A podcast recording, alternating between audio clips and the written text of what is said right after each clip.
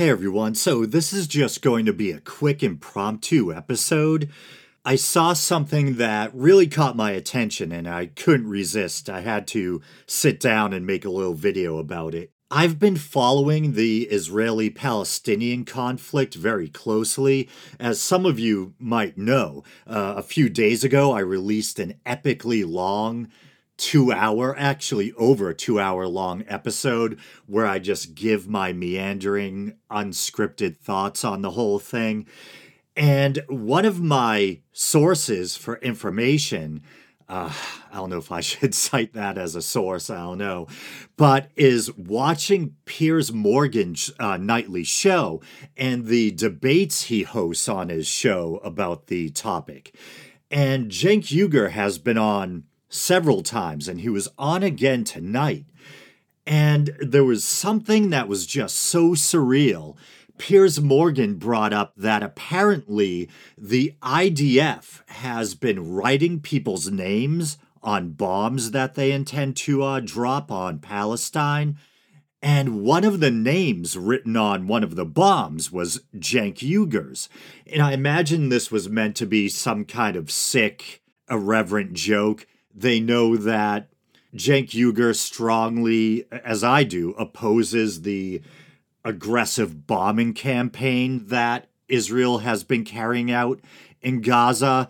And I think we're now up to about 19,000 dead, the majority of which is still thought to be women and children, about 8,000 or 9,000 dead children now. So someone probably thought it would be funny to write Cenk Uygur's name on a bomb. And I know Cenk's a divisive or divisive figure. One of the first podcasts I ever downloaded was The Young Turks, and uh, I was a fan of theirs for a long time, and I still watch them sometimes.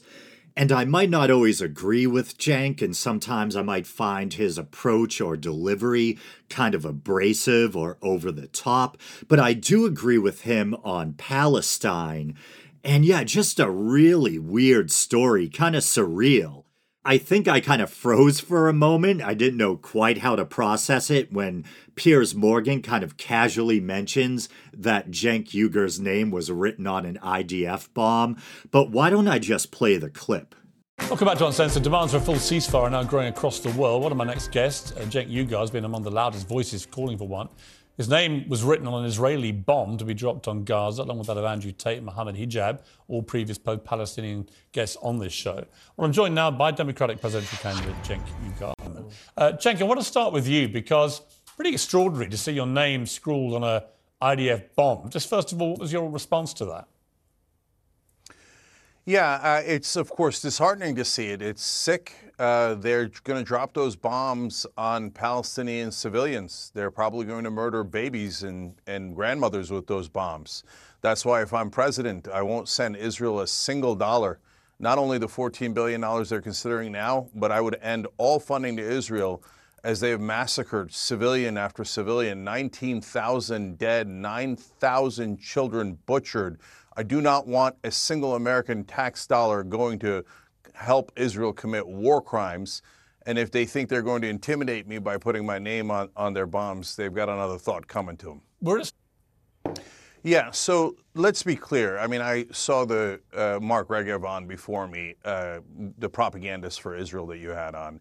And uh, first of all, he thought it was funny that my name was on the bombs. I don't think that the children that they're murdering uh, think it's funny.